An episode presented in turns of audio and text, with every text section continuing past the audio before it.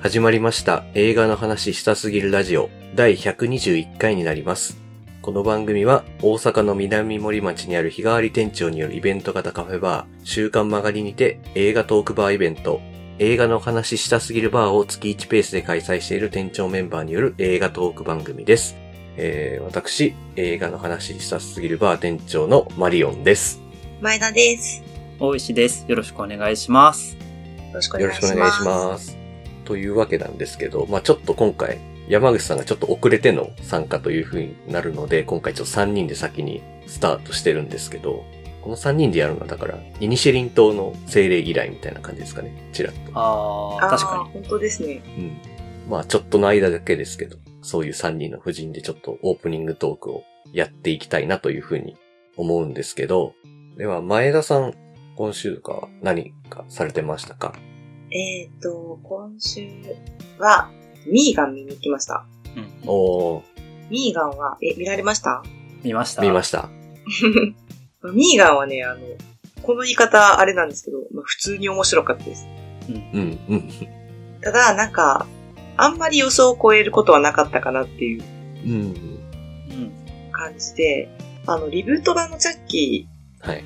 ーが、もうほぼほぼ同じテーマだっていうのをなんか前回も、うんあの、ずっとお話ししたんですけど、はい。まあ、そこから、今回、あの、女の子の教育を、そのミーガンにちょっと丸投げしちゃうって、みたいなうん。うん。感じで、そこでちょっとその女の子にも変化が出ちゃうっていうところが、すごいあるんですけど、その路線でもうちょっと、え、これネタバレいや大丈夫大丈夫じゃないですかね。 多分大丈夫だと思いますけど。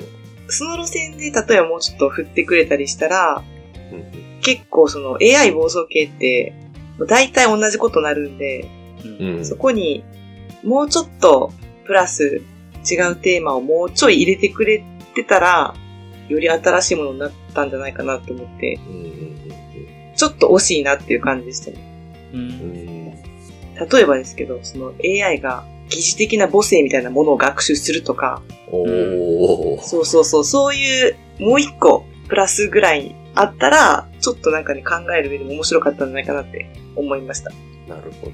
それも SF 的になんか面白くなりますよね、その辺。そうそう、的な SF、そう、ちょっと SF 母性が芽生えたらみたいな話ってもね、確かにそうそこまでやると面白くなりそうですね。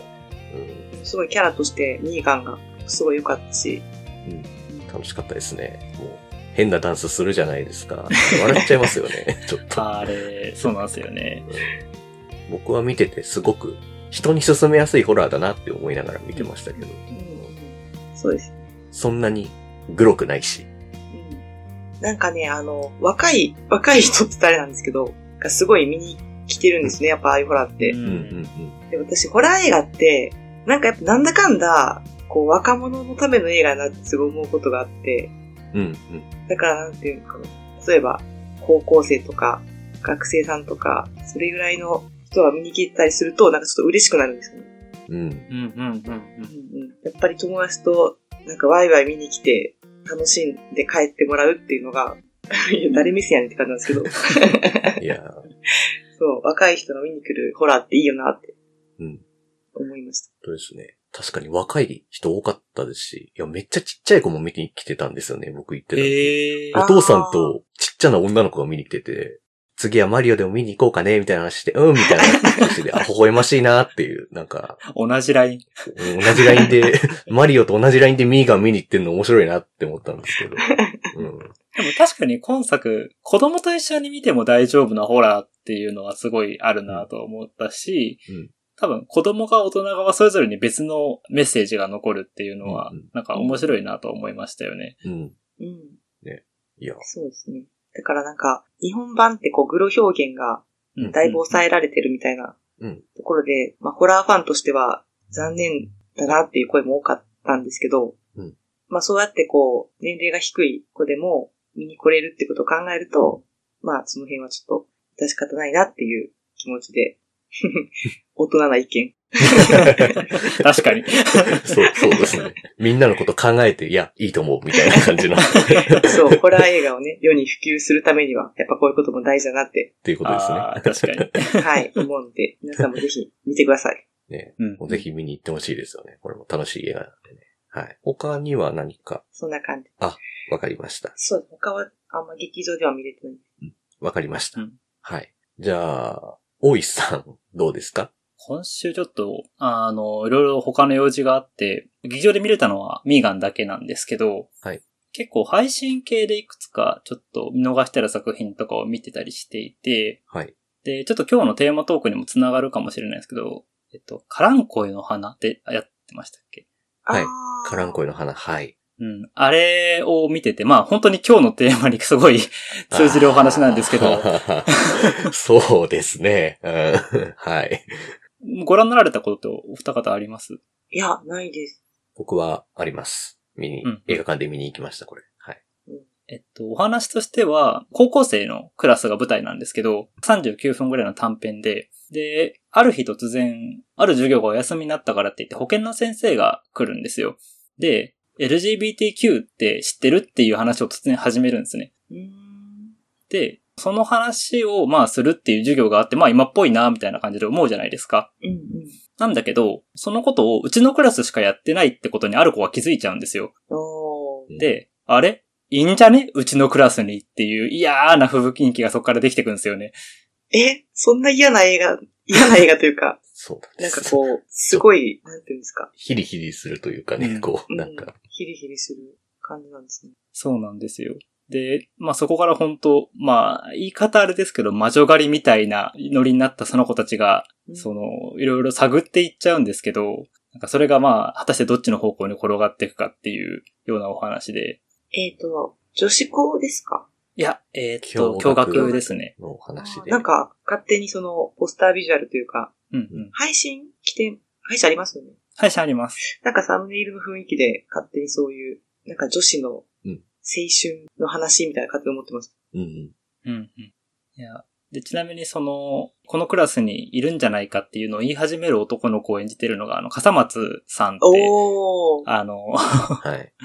はい。あれと、何でしたっけディズニープラスで配信されてたドラマの、あガンーニガバル、ンニバルで、村のね、そう、村の、若者役あを。あ、ははい。い、なるほやどって。た彼うんなんですけど、まあ、彼が絶妙なんですよね。 うーんへなるほど。本当に味わい深い。ー。いい役者さんですよね。いや、本当にそう思います。なので多分、まあ、今回のテーマになってる怪物を見られて多分その辺に関心を持たれた方とか、もうちょっと深掘りしてみたいなって思った方は、見てみてもいいのかなと思うんですけど、同じく嫌な映画なので、あまり人にはお勧め。めしないですって いう。もうすんごいこれ重たかったんですよね、本当に。うん。うんうーん何が正しかったのかなとか、なんか、うんこれどうしたらよかったんだろうみたいなのをめっちゃ考えてしまいましたね。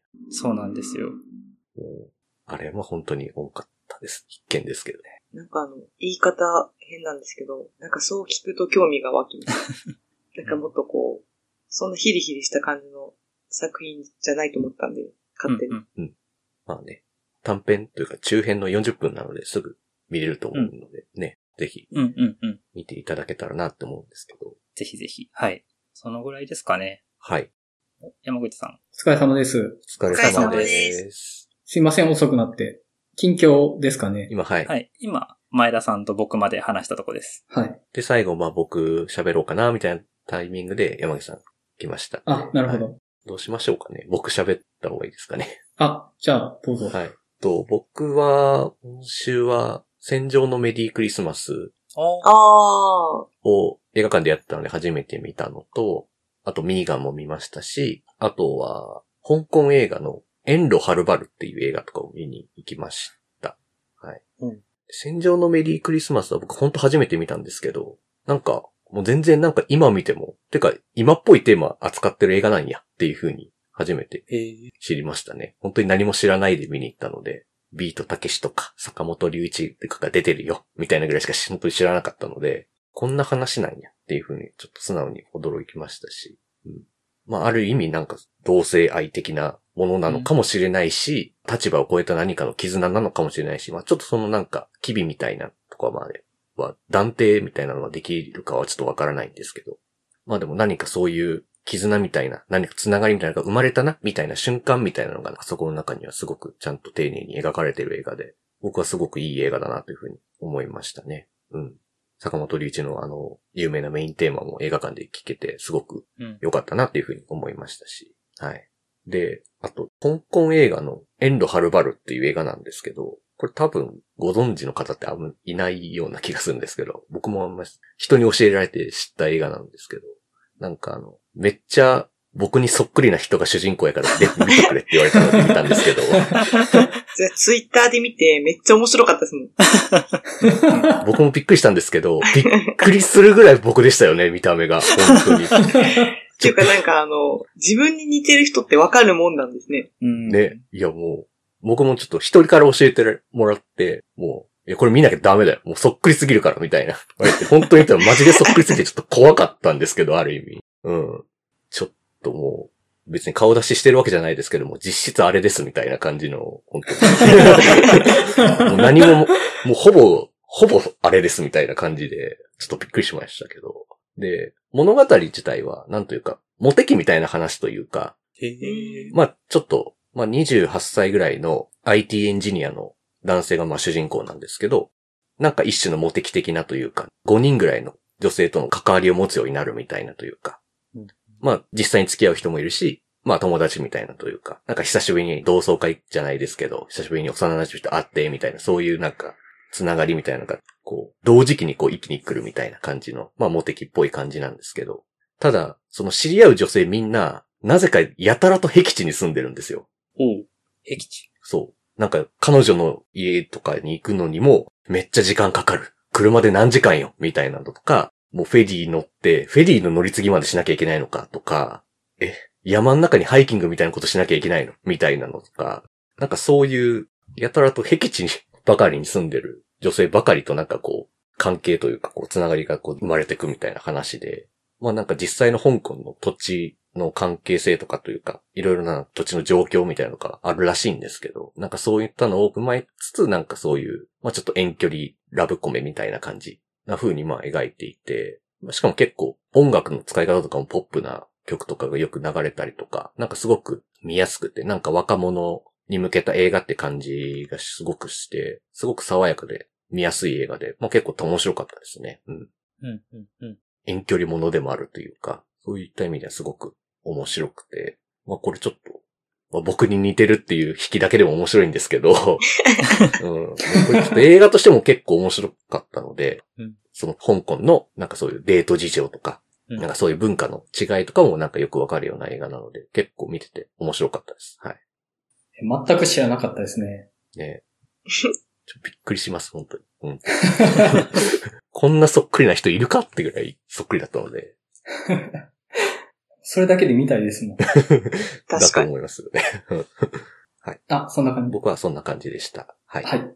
じゃあ、えっ、と、僕ですけど、まず、前田さん誕生日おめでとうございます。あ、ありがとうございます。おめでとうおごめでとざういございます。ます。バレてた。あの、原口さんが反応してるので分かりました。原口さんにバラされた。で、ツイッターで前田さんが1分の1サイズのフェイスハガーのフィギュアを誕生日プレゼントに手に入れたっていう写真を上げてて、うんうんで、つくづく思ったのが、前田さんってとことんホラーとモンスターの側の人だなと 思って、あの、よくこの番組付き合ってくれてるなってね、思って、あの、ああ、本当に全く普段見ない映画にいつも付き合わせてるなっていうのを、ちょっと心底思ったんですよね。で、本当に前田案件そろそろやらんと、申し訳ないなって思いました。あのいや、ありがとうございます。はい。いや、まあ、どっかでホラーかモンスター映画やりましょまあね。まあ、前回ある意味モンスター映画みたいなとこもありましたし、今回もね、まあ、怪物っていうことで。う。まあね、まあ、うん。同じくくりで言 っていいのか。いや、でも本当にいつもあの、こちらが、なんやろ、ほんまに普段見ない映画を見る機会をもらってるって感じで。あと、やっぱりこう、見て楽しい、まあ自分一人で見て楽しむ映画と、人と話して楽しい映画って結構違うなと思って、うん、うん。なんか、人と映画について話すっていうことを私あんまりすることがなかったんで、今まで。うんこのラジオとバーを通して、こちらこそ楽しませていただいてるという感じです。うんこれからもよろしくお願いし まじゃす。あ、よろしくお願いしおま願いす。します。まあ僕の方こそ、普段見てるジャンルの映画ではあったんですけど、前田さんがマジで持ってない視点から切り込んでくれるんで、いつも発見させてもらってます。はい。ありがとうございます。まあ、そんな感じで、じゃあ、僕の近況なんですけど、まず、謝らないといけなくて、僕が今日遅れてきたの、実は映画見てきてたからなんですよね。あ、そうなんですか。はい。で、えっ、と、アフターさんを見てきました。おーで、もう、このチャンス逃したら絶対見れなかったんで、スケジュール的にう。ん申し訳ないんですけど、遅刻してでも見させてもらいました。うんで、えっと、良かったです。で、結構ね、僕的に原告が難しい話ではあって、うん、まあ、父親と娘の話なんですけど、まあ、娘の側は11歳で思春期に入ってて、大人になろうとしてるし、大人になりたいと思ってるっていうのが、節々で描かれてて、で、逆にお父さんは、上手に大人をやれてない人なんですよね。で、娘が大人になることをすごい怯えてるっていうのが伝わってくるっていう。で、その、実際に大人になったぐらいのタイミングの二人ではないんですよね。大人になる手前と大人になってしまってからだいぶ経った後の二人の関係の話で、その間に大きいブランクがあるんですよね。年齢的な。で、そのブランクのところが、すごく怖い映画だなと僕は思いながら見てて、うん。で、お父さんと娘の話は、まあなんか幸せそうではあるんですけど、そこじゃないところに、この世界の怖さみたいなのがプンプンに寄ってくるんですよね。おーで、それがすごい緊張感があって、でも本当不思議だなって思うんです。うんこれ、楽しい親子旅行してるだけの話なのになんでこんな怖いんだろうって思いながら見てて、例えば僕、これ自分がリゾートホテルに旅行行ったらそんなこと思わないと思うんですよ。なんかこの世界の残酷さが伝わってくるぞみたいなこと言わないと思うんですよ。でもなんか映画だとそれが伝わってくるなと思って、でそれって、見る側が見ないようにしてるものと、見せる側が見せないようにしてるものって、全然意味が違うんだなと思って。うん。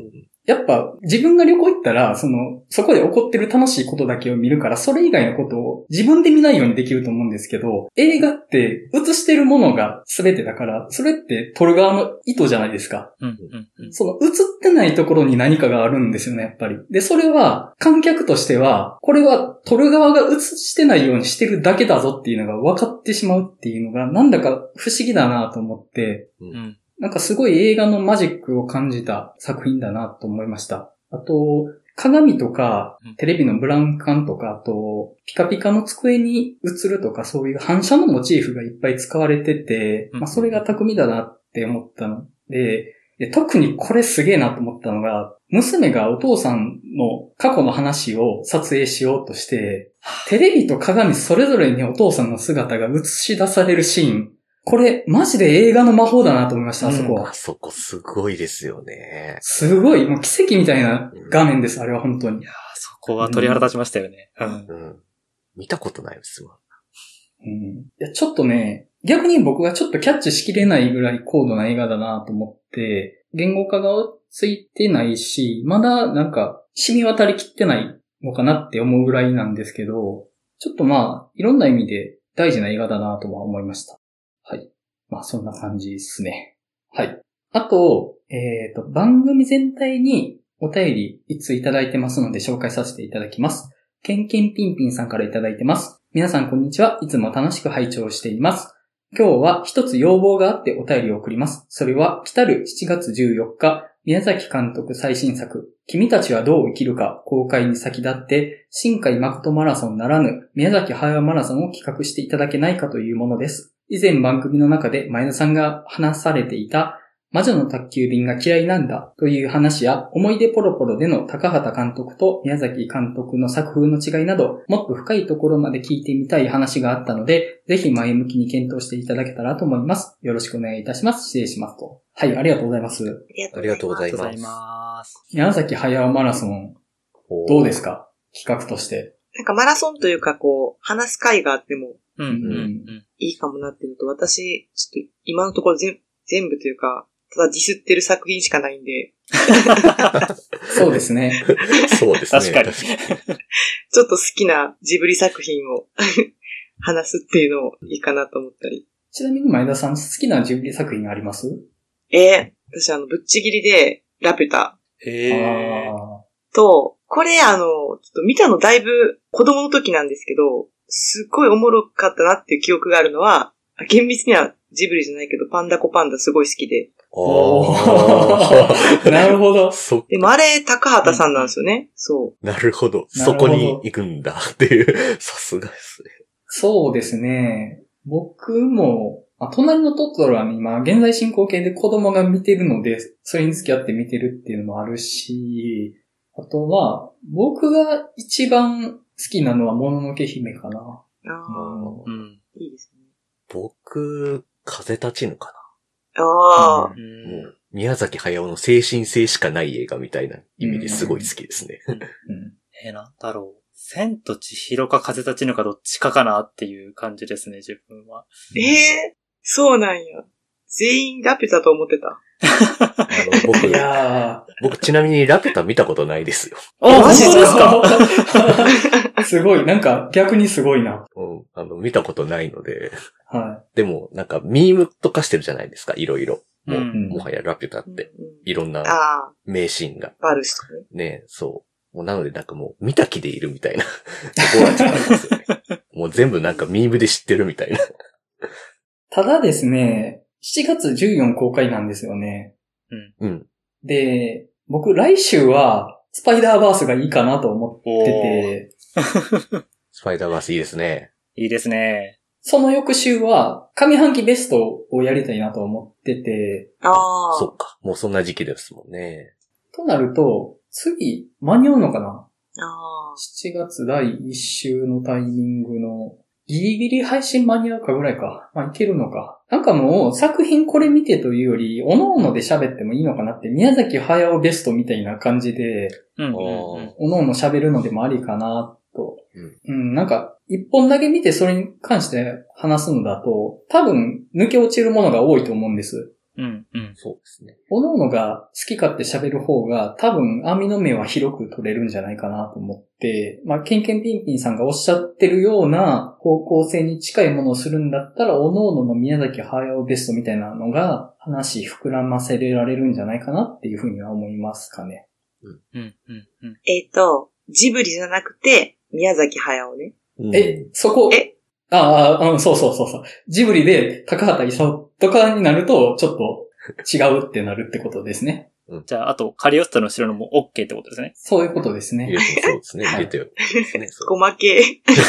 う。ね。まあ、しょうがないです。未来少年コナンもありってことですね。 ああ、そうですね。そうなりますね。うんそもそもナウシカもありってことになりますよね。うんうん ナウシカ漫画版はさすがになしか。いや、ありでしょ ありですか むしろ、イズムがめちゃめちゃ入ってるじゃないですか。漫画版ナウシカ。それ入れてんなら僕多分漫画版のナウシカに上げていきますけど。いいんちゃいますもうすでにエンジンかかりかけやし。確かに。まあ、じゃあ、7月第1週のテーマは宮崎駿ベストでいいんじゃないですかね。う。うんん。見てない作品、ラピュタ以外にもいっぱいあるからな。確かになんか、意識して見ようと思って見ないじゃないですか、ジブリってあんまり。ううんん。ちょっと、これを機にっていうのは面白いかもしれないですね。うん。うん。まあじゃあ、その予定で言ってみましょうか。はい。はい。まあそんな感じでいけたらと思います。ケンケンピンピンさんありがとうございました。ありがとうございますありがとうございます。はい。では、テーマトーク入っていきたいと思います。